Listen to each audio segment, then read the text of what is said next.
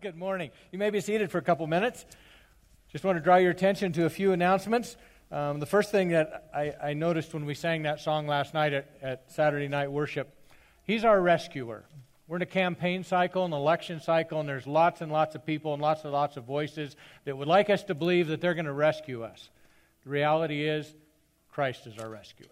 And it's nothing any more complicated than that. So, this weekend, today, in fact, is the last chance to sign up for the marriage retreat. We still have room available. As far as we know, the venue is still available. We haven't heard otherwise. And so, if you still would like to go, you can sign up online for that today. And then, since it's the 1st of November, we'll start into the normal activities that we have every month. Second Saturday of the month is uh, men's prayer breakfast or men's breakfast at the Main Street building, 8 o'clock. That'll be on the 14th. And on the 15th, the third Sunday, we always have a new to sunrise gathering. We have a meal and, and give you an opportunity to meet with the leadership and the staff. And, and so if you'd like to, to come to that, just ask any of the staff or any of the elders about that. We'd love to, to get together with you and meet you and get to know you a little bit better. Those are always always fun times because a lot of times when you're in a group of a couple hundred people, it's hard to have a chance to visit with people. And when we can kind of get into smaller groups, it just it's just a, a great opportunity. Um, ministry opportunities are listed in your bulletin. We have three things right now opportunities that we have as a church to minister to our community. Uh, Kiwanis Thanksgiving boxes, those items are due by November 12th. Operation Christmas Child, they have those, the table set up there in the back. And Dave and Judy told me this morning that they have given out over half of the boxes already. And so if you want to get some of those boxes and bring them back in, uh, they said probably this will be the last time that they'll have extra boxes to give out. And then Christmas cards for the Scottsbluff Jail. Uh, Daryl told me this morning that he's been in contact with them and they have told him that they can use 200 cards and 200 stamps instead of 100. So that's a, a, neat opportunity to be able to minister to those that, that have limitations on how they can reach out to family and friends. And so um, we'll have a place starting next Sunday where you can bring those cards and stamps in, and, and we'll get them to Daryl, and he'll make those connections. Um, as far as the kids' ministries this morning, it's going to be a little bit challenging because we're in a new location and a different venue. Um, the older kids will dismiss you at just before the, the message this morning, and you can go out. And then after the service is over, parents, you can pick them up here at the top of the stairs. And as far as the rest of the kids, they're going to keep them in their classrooms until the parents come down and pick them up. And so all the classrooms are down here along the east side of the auditorium. There's a couple of classrooms here at the, at the base of the stairs, and then there's some tables set up in the back. And so your kids will be there, and they'll be safe, and so you can just find them after the service is over. So I think that's all the announcements I have. I was told that Dewey needed to make an announcement.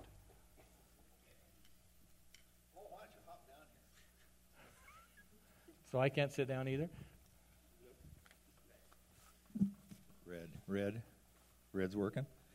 Um, yeah, and Curtis, come on up here, would you please? Jim? Um, many of you may know that last month was uh, Pastor Appreciation Month. So, as typical, uh, we're a month late, but uh, but we actually Jim remembered. I, am not even going to take credit for it. Your wife remembered. All right. So uh, we just wanted to uh, express our gratitude to our pastors. And Paul, there's a little gift for you and I don't know why, Brent, but yours is smaller than his. So there you go. So uh, we just wanted to tell them thanks. We do appreciate them. You know, and so many times I was thinking this morning, we want to say uh, we appreciate you because you do this. Thanks for working hard, and we do appreciate that. But uh, we appreciate them just for who they are. Not what they do for us. And so uh, uh, let's uh, let's give him a hand of applause first of all.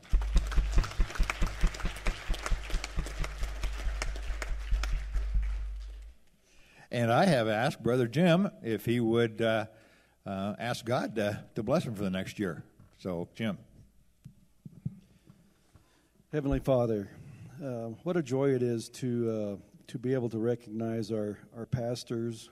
Um, just appreciate all that they do. Um, um, the the good and faithful shepherds they are, leading the flock, and just uh, Father, just ask that you uh, uh, give them the words of wisdom when they get those calls late at night, uh, someone in need. and just uh, just give them the the stamina and all that for the, all the things that the nuances that go in um, to shepherding this flock. So, Father, uh, it's been a crazy year and just a, a lot of different things, and uh, uh, just ask that you uh, continue um, to guide us, guide them, and just bless them as they continue to bring forth the word and to minister to the congregation here in the community and bringing the word of Christ. I ask these in your precious name. Amen. Thank you. I want to start this morning by just expressing my appreciation for the acknowledgement this morning and and and just to let you know what a privilege it is to be part of a church that is impassioned and motivated to serve the living Christ. I don't feel like that Paul or I, either one, have to be out prodding people and coercing people to serve Christ. It just happens. And it's just an incredible blessing. So, this morning we want to pick up where we left off in the book of Joshua. And through the songs this morning, um, it, it just it just so impresses me how God can take things that are planned weeks and months ago and he can orchestrate them so that at a given point in time the message and the music and all those things fall into perfect order for what God's people need to hear. And the music this morning was very much that way. Last week we talked about opening the opening verses, opening chapters of Joshua. The nation of Israel is in the middle of, at the beginning of a conquest in which they're going to fulfill, God's going to fulfill his promise to them. As I promised you, I would give you, I'm going to give you. And so last week we talked about how a promise is a process and there's a, a, statement in time, and then over time that promise is fulfilled. And that's exactly what we saw beginning last week about how God worked. God knew, first of all, that Joshua was going to need a spiritual shot in the arm. Um, he was going to follow Moses, who was the greatest spiritual leader of all time, short of Jesus Christ. And so his promise to Joshua was, As I was with Moses, so I will be with you. Joshua encouraged the people of Israel and told them to be strong and courageous and, and to stay the course and, and to obey and to follow and, and, and do those things which God has set out for us to do. And if you do that, you will be prosperous and successful. So we pick up the story today. The nation of Israel has crossed the Red Sea. They're camped at Gilgal. They've had a divine appointment with a prostitute in, in, the, in the city of Jericho, and we're going to look a little bit about the significance of that this morning and how her house on the wall was important. She had a message for them. It was evident that God was working in the hearts of some of the people within the, the nation of Jericho, even though by and large they were very much a godless and pagan society. We find in Joshua chapter 5, that first verse, that, that already before the first battle occurred, that the nations and the residents of Canaan were already cowering in fear because of what they had heard about the Israelites crossing the Red Sea, what they had seen with the Israelites and their miraculous crossing of the Jordan River. The hearts of the people were already defeated. And so there's a little interlude between where we left off last week in chapter 6 and 7 this week. Um, God asked Joshua to go back and, and to have all the men of Israel circumcised because they hadn't been practicing that while they were wandering in the, in the wilderness. And, and that was a physical sign that was part of the, of the, for the men of the camp that was a sign of, of them being God's chosen people.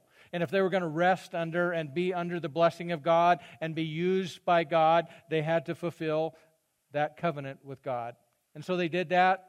Took a few days. We're told at the end of chapter 1 that they celebrated the Passover for the very first time in the land of Canaan. We're told that the manna stopped as soon as they had crossed over, and now they could eat of the produce of the land of Canaan, a land flowing with milk and honey, is what, is what it was promised to, to Abraham, the manna stopped. And so God's provision for them had changed, and so they ate some of the fruit of the land.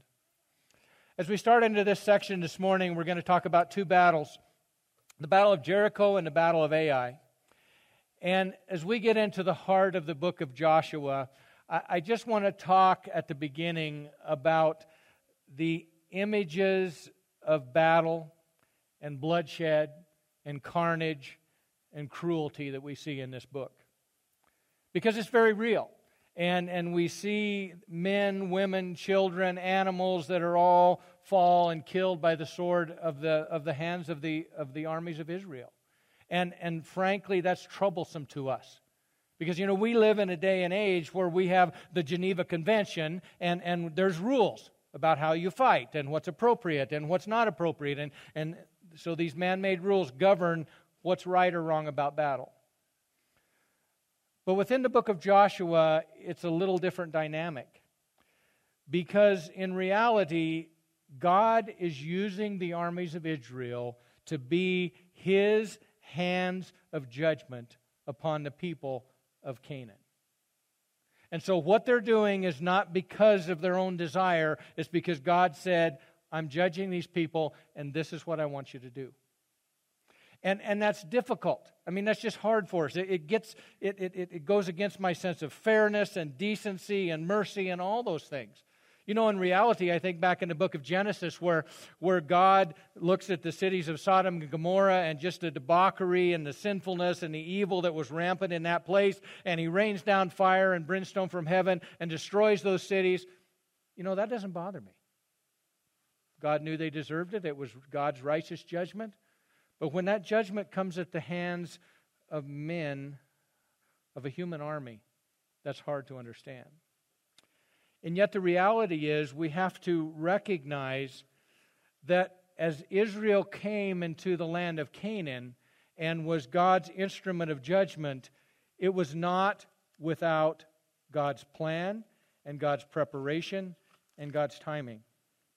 I want to read for you some verses from Genesis chapter 15 to give you a sense about God's patience and long suffering with the people of the land of Canaan. This is God's words to Abraham, part of the covenant that he gave him. Genesis chapter 15, beginning with verse 13. Then the Lord said to him, Abram, Know for certain that for 400 years your descendants will be strangers in a country not their own, and that they will be enslaved and mistreated there. But I will punish the nation they serve as slaves, and afterwards they will come out with great possessions. You, however, will go to your ancestors in peace and be buried at a good old age. In the fourth generation, your descendants will come back here to the land of Canaan, for the sin of the Amorites has not yet reached full measure. And so when God made that statement to Abraham, he said, I'm not ready to judge those people yet. I want to give them some more time in order to recognize as, as they see my blessing upon the nation of Israel and they see my provision for crossing the Red Sea and the miraculous deliverance from Egypt and, and all those things that, that were evidences that God is God and God is powerful and He is worthy to be worshiped. And so, in reality, as Israel comes into the, Can- to the land of Canaan and to begins to destroy these towns and nations and people, it was only after those people had had 400 years while the nation of Israel was in Egypt, an additional 40 years while Israel was wandering in the desert, and then this short period of time after they had camped and crossed over the Jordan and now they were in the land of Canaan. They had had all that time to repent and to acknowledge the sovereign God of Israel, Jehovah. And now the line was drawn. God says, it's time for you to be judged. We're told in 2 Peter chapter 3 verse 9 that, that God is not slow about keeping his promises and he desires no one to perish but everyone to come to repentance. And so as we see the bloodshed and the judgment it's the judgment of God Just because it's at the hands of men doesn't mean it's men shedding blood. It's God judging these people after they've had centuries to come around and acknowledge the God of Israel. And we know God was at work because last week we learned of a prostitute, Rahab, that lived in the city of Jericho that God had spoken to. And she had faith in God to the extent that she would lie and put her life on the line to hide the spies that were going to come in and take the nation, take the city. And so, as we go through and we look at these troublesome passages, just, just remember this, this isn't just a random, this is God's, part of God's time. And, and the same thing is true. There's going to come a time in which the opportunities for us and people in our age, the line's going to be drawn and the curtain's going to be drawn, and God's judgment's going to fall.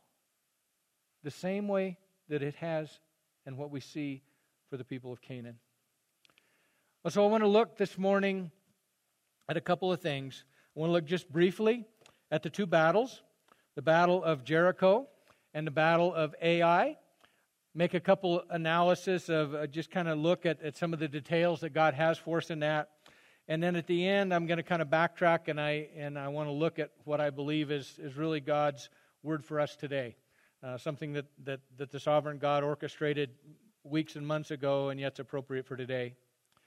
So, as we look at the book of Joshua in chapter 6, the first thing we see is God's battle plan for the city of Jericho.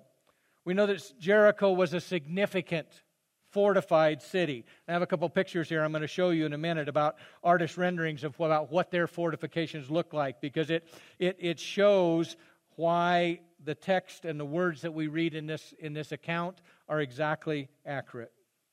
It says in chapter 6, beginning with verse 1 Now the gates of Jericho were securely barred because of the Israelites, and no one went out and no one came in. Then the Lord said to Joshua, See, I have delivered Jericho into your hands, along with its king and his fighting men. March around the city once with all the armed men. Do this for six days. Have seven priests carry trumpets of ram's horn in front of the ark. On the seventh day, march around the city seven times with the priests blowing the trumpets. When you hear them sound a long blast on the trumpets, have the whole army give a loud shout.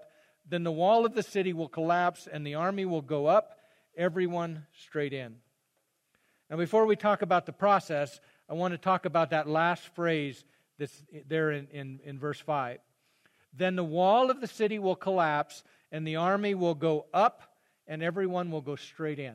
There's a couple pictures here I want you to see that I found um, on the internet of what the wall might have looked like.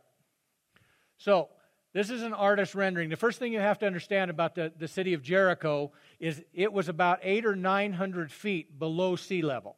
So it was in a hole. It was in a, and so in order for them to just protect themselves from floods and what have you, they had a, a tell or a berm or a mound around the city just to keep the floodwaters out. And so, as part of their armament, they had this mound of dirt. They would have had a, um, a retaining wall here at the bottom. And then on top of that retaining wall, they would have had an additional wall. And then this area in between, and then a second wall here. So, what most likely happened? Well, when the text says, tells us that the army went up and went straight in, what would happen when this wall fell down? That wall would crumble and fall down at the base of this wall and serve as a ramp that they could go right straight up into the city. What would happen when this wall fell down behind that back ramp? It would serve as a ramp for them to go down into the city on the other side. And so, the way that the, that the text reads and what the archaeologists have found digging around the, the city of Jericho it, since the early 1900s, it all fits. It all fits. And so that's exactly that's exactly what happened. Another second picture, if you go to that second one. This is a little harder to see, but this is a, a, an artist rendering that kind of fills in some of the gaps. Now, last week we talked about Rahab and how her house, interestingly enough, was part of the city wall. Well, most likely there was houses between the upper wall and the lower wall, and those would have been the low rent district. because that would not have been near as safe to live there as it would have been to live inside the second wall. And so, someone who's made her living by prostitution most likely would live in the low rent district out on the edge of the city. And most likely, her house butted up against that bottom wall. So that when she let the spies out, they could have been let down the wall out into the wilderness where they hid for a couple days before they went back across the Jordan River. And so here you kind of see a picture of what could have happened. This wall fell down, it became a ramp for them to go up, go up, and into the city. Just exactly like the narrative tells us. And it's also fascinating to me as you look at the at the just read the history of the of the city of Jericho. The archaeologists have actually found a place along the northern wall of Jericho in which the wall did not collapse. Now, where do you suppose that was? Rahab's house. Rahab's house. Exactly like the scripture tells us. And so God was faithful. Go back to the battle plan.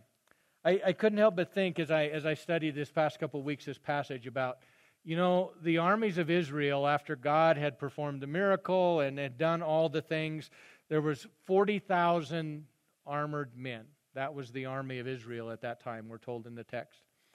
And you can imagine how amped up they were at this point in time.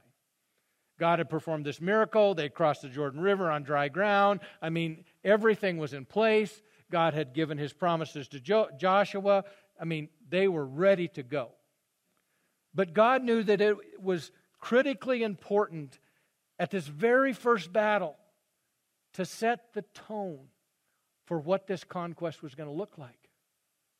And the, and the mission or the message that God wanted to give the children of Israel is that my ways are not your ways.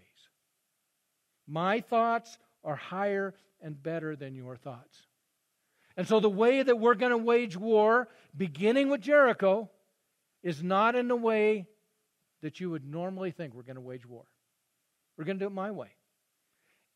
And because we do it my way, you're going to see an incredible display of the power and the provision of God in ways that you can't even imagine. And so that's what the nation of Israel did. The armies walked around the city one time.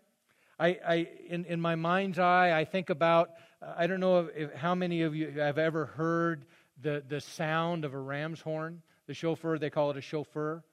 But it's just this, this mournful, airy pitch that, that just, it just kind of sends chills up the back of your spine. And so here, think of yourself if you were one of the residents of Jericho. And here's this mighty army 40,000 men, and the ark, and those ahead and behind the ark. And they're out marching around their city without a sound. Not a shot being fired, not a word being spoken, nothing but this mournful, hollow sound of the ram's horn. Can you imagine how that played with the minds of the people within the city of Jericho? I mean, that was a, there was a there was a almost like a mental battlefield that was going on. And then we're told after after six days of that, then God told them to march around the city seven times on the last day, and when the appropriate time came, they were to let out a mighty shout, and the walls would come down. It tells us in Joshua chapter 6, verse 20, exactly how that played out. When the trumpet sounded, the army shouted, and the sound of the trumpet, when the men gave a loud shout, the wall collapsed. So everyone charged straight in, just like the picture showed us, and they took the city. They devoted to the Lord and destroyed with the sword every living thing in it men and women, young and old, cattle, sheep, and donkeys. And so Israel learned right away with this very first battle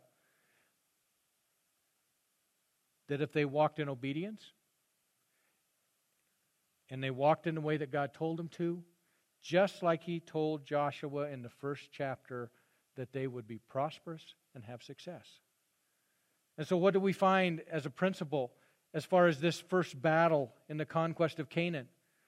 We find that when I, as an individual, or me as a head of my family, or me as part of the community, or me as a leader in my church, when I walk in obedience before God, that it blesses people all around me.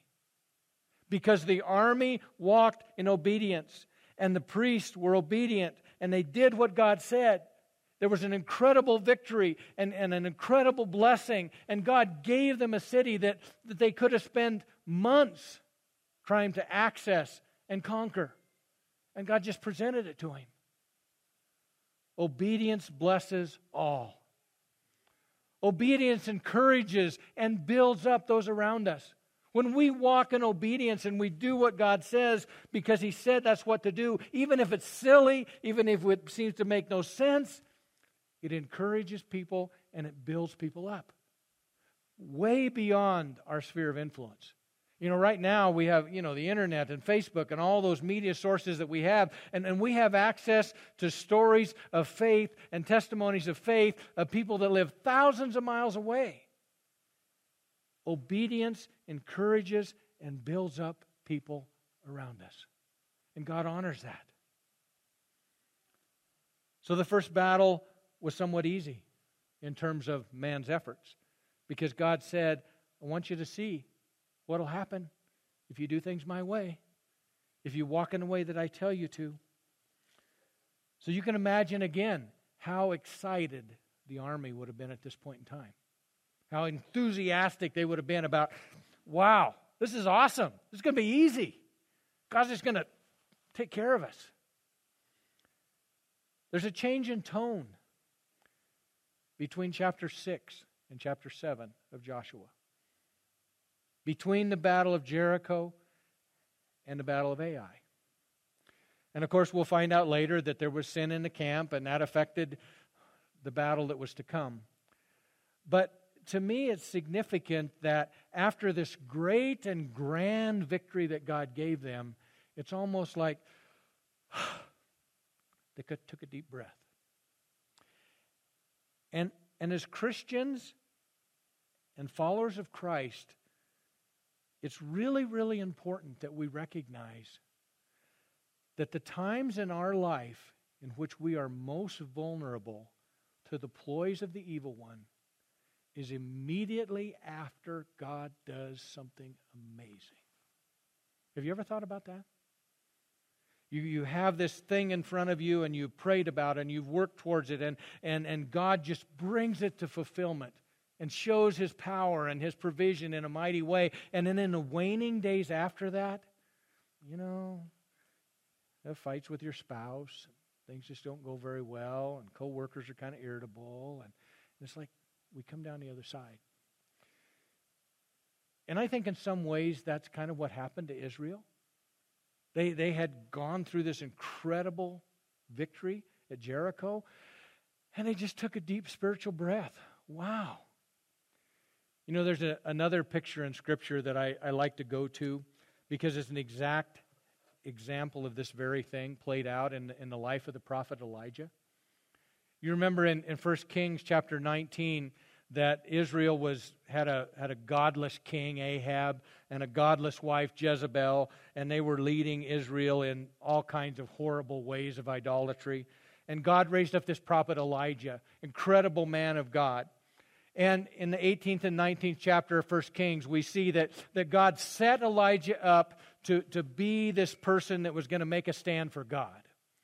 And so he called all the false prophets up on Mount Carmel, and they set up two altars, and, and they called down fire from their gods. And of course, the false gods' fire didn't come down. And when Elijah prayed, the fire of God fell from heaven and consumed the sacrifices and consumed the water they'd poured all over the sacrifices. And they killed all the false prophets. And the land had been riddled with drought for many, many years. And God began to send rain all of those things at the hands of Elijah. I mean, he was God's man out in front of this powerful display of what God was doing. And then on the heels of that, after the rain started to come, we're told in the text that, that that Elijah picked up the edges of his robe and tucked them in his belt, and he ran ahead of the king's chariot all the way back to Jezreel. And supernatural empowerment of God. And you think, wow, he's got to be riding sky high. The verses that follow tell us what happened to Elijah. The vulnerability of the time immediately after God uses us. Now, Ahab told Jezebel everything Elijah had done. This is 1 Kings 19, beginning with verse 1. And he had how he had killed all the prophets with the sword. So Jezebel sent a messenger to Elijah to say, May the gods deal with me, be it ever so severely, if by this time tomorrow I do not make your life like one of them, like one of the false prophets. Elijah was afraid, and he ran for his life. When he came to Beersheba in Judah, he left his servant there, and while he and while he himself went a day's journey into the wilderness, he came to a broom bush, sat down under it, and prayed that he might die. I've had enough, Lord. Take my life. I'm no better than my ancestors. So here's this man that 24, 48 hours before that had been in the center of a powerful display of God's might and power. And afterwards, he took a deep breath, a spiritual breath, and we see him being depressed to the point of death vulnerability after a point of spiritual, after a spiritual high. And, and, and you see that. And, and I know any of you that have walked very long with, with God and walked with Christ, it's there and it's real. And as I look at the next battle that Israel is going to face, the battle of Ai, I, I can't help but wonder if that's not part of what was going on. That they, that they took a breath. Whoa. And that gave opportunity for the evil one Back to Joshua chapter 7. Want you to notice the difference in the way they went about this second battle versus the first one. Said Joshua sent some men, this is verse 2, from Jericho to Ai, which is near Beth Aven, to the east of Bethel, and told them, Go up and spy out the region. So the men went up and spied out Ai. When they returned to Joshua, they said, Not all the army will have to go up against Ai. Send two or three thousand men to take it, and, and don't, don't worry the whole army, for there's only a few people live there. See the change in attitude? We got this. Not a big deal. Little town, not many people there, nothing like what we've just been through. So we'll just go up. And what was the result? So about 3,000 went up, but they were routed by the men of Ai, who killed about 36 of them. They chased the Israelites from the city gate as far as the stone quarries and struck them down on the slopes. And at this, the hearts of the people melted in fear and became like water. So, what happened? Well, we know from the text that there was sin in the camp. That there was a man named Ai that was part of the army of Israel, or a man named Achan, part of the army of Israel that when he had went in and, and, and taken been part of the conquest of the city of jericho that he came upon a house. And within that house he found some pieces of silver. And he found a bar of gold. And he found a, a, an ornate babylonian robe. And we're told in the text that he coveted that. He coveted that. He thought man nobody will know. Nobody will know if i take that. You know I, I, I look at that. I look at what he took and it just reminds me of how foolish, the foolish decisions that sin caused us to make. Now, think about Achan's life. Everybody in the camp of Israel had just spent 40 years in the wilderness, they didn't have anything. I mean, most likely the clothes they were wearing is the clothes that, that they had went in to the 40 years in the wilderness in. Had nothing, no possessions. So you don't think it's not going to show up? When you appear with a handful of silver and a bar of gold and this ornate Babylonian robe? Absolutely. You know, I laughed this week. It seems like all of us at some point in time, our parents have to work us through the, this thing about um, not shoplifting and not taking things that aren't ours out of a store. And I too had to go through that same exact thing. And I don't remember whether I was four or five, old enough to know that you didn't take things out of a store without paying for them. But I remember that I was in a store and by myself, and I just kind of put something in my pocket and went home. And, and when I got home, of course, mom found out, and there was a price to be paid um, on the seat of my pants. And then we had to go back and we had to talk to the manager, and I had to apologize and make that right. You know what it was that I stole? Four or five year old boy. A sewing kit. A sewing kit. Now, now, how foolish is that? But it was just the idea of taking something. And, and so I look at Ai, or I look at Achan, and I see what he did, and, and it just fits the pattern of what sin does to us. We just don't think wisely. We just don't, you know, we just get caught up in something. And so that's what happened. And, and because of his disobedience, one man in an army of 40,000, there was consequences. In the same way that obedience affects all in a positive way, disobedience affects all too. 36 men died because of Achan's sin. 36 families whose husbands and sons did not come back from the battle of Ai because of the disobedience of one man. And, and most of the time, when we reason about our sinful behavior and all that, we can, you know, nobody will know. God knows. And it affects people way beyond the extent that we think that it will. And so disobedience affects all. Disobedience discourages all. We're told in the text that the nation of Israel's hearts became like water and they melted in fear. Just took the wind out of their sails because they were flying high, and now all of a sudden they'd been routed in battle. And so, on the heels of that, what do we find? In the same way that God sent judgment, and the judgment was far reaching upon the, the people of Canaan, Achan's sin had far reaching consequences for those around him. He was put to death, his family was put to death, they were burned, and there was a pile of rocks heaped over the top of the remains. God wanted the children of Israel to recognize that disobedience was significant, even if the specifics are small. Two battles one in which they followed God, one in which they didn't. Prosperity, success, consequences, death, and cost. No different for us today. As we close this morning, I want to back up in the text a little bit. And as we do, this, God put this on my heart early in the week to the extent that I, I couldn't hardly get into studying about Jericho and Ai because it so gripped me for where we are on the eve of an election, significance of what's going to happen from this day on. And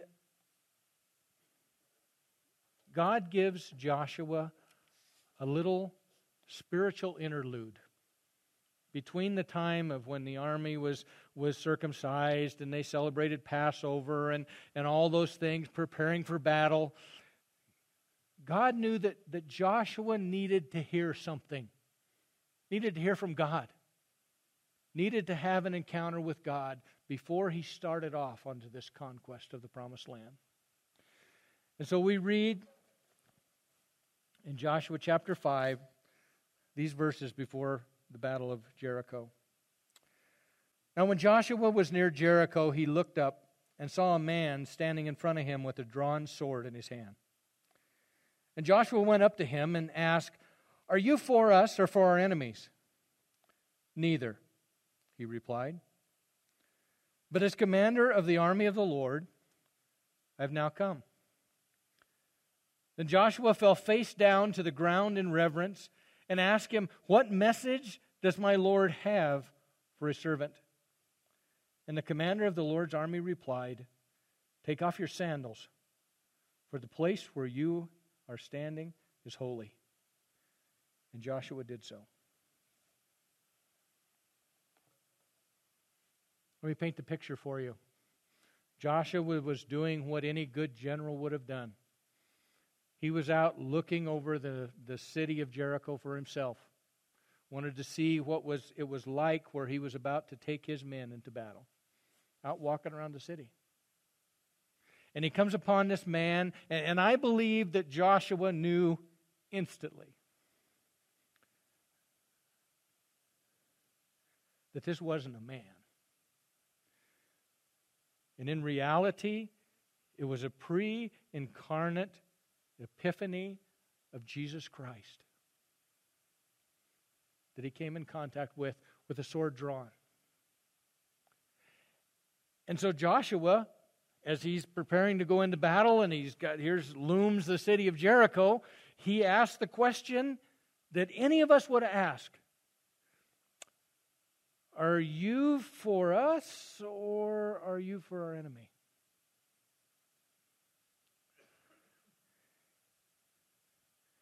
And his answer is significant. Because his answer was neither. Neither. Neither. We're about to embark in a battle and do something that you promised that you were going to give to us. I've got an army waiting behind me that, that I'm trying to lead, and I've got thousands of people that are under my care for protection. I've got an entire land of Canaan who is all ready and wanting to defeat us and protect their land. And you won't pick a side? Neither. Neither. And Joshua's response tells me the significance of this person that he came in contact with.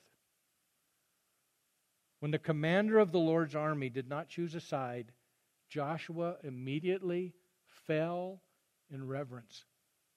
All of a sudden, all of the battles ahead and all of the people that he was protecting and all of this that was going on in his life was insignificant because he'd been confronted with the image of the sovereign God of the universe. And as I thought about this this week,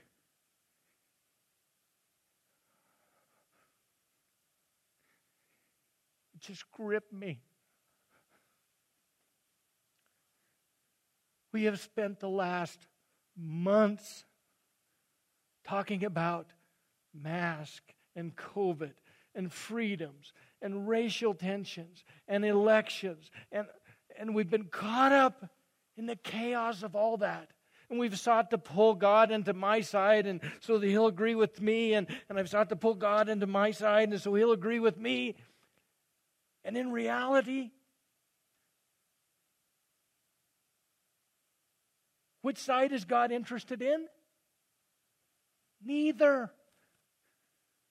This isn't his kingdom on this earth, it's a kingdom of man. And the reality for us is if we have a glimpse of the sovereign God of the universe, then what the landscape looks like on Wednesday morning will not matter. It will not matter. But we get so gripped up in this world and all these things about us, and it becomes a, a, a distraction for what God really wants to be doing in our lives. You know, the reality is when I get up Wednesday morning, it should be no different than Tuesday morning. I awake, I thank God for a new day of life and breath. I thank Him for His presence and His provision in my life and the saving grace of Jesus Christ that I don't deserve. And I rest in the fact that everything that happens in this day is in perfect, planned alignment with His purpose for the ages. Doesn't change a thing. And in reality, I think that's a message that God wants us to hear this morning. That's what matters. That we've had a holy ground experience with the holy, sovereign God of the universe, and that puts all the rest of this in perspective. And it falls by the wayside. I am God. I will be exalted in the heavens. I will be exalted on the earth. The nations are a drop in the bucket. The princes of this world come to naught. I blow on them and they go away like chaff. You know, I thought on the way home last night from, from our Saturday night worship, how long has it been since I have prayed the opening lines of the Lord's Prayer that Jesus told us to pray? Our Father in heaven, hallowed, exalted, holy be your name. Thy kingdom come, thy will be done on earth as it is in heaven. It's not about me, not about my comfort, not about it's about what he's doing.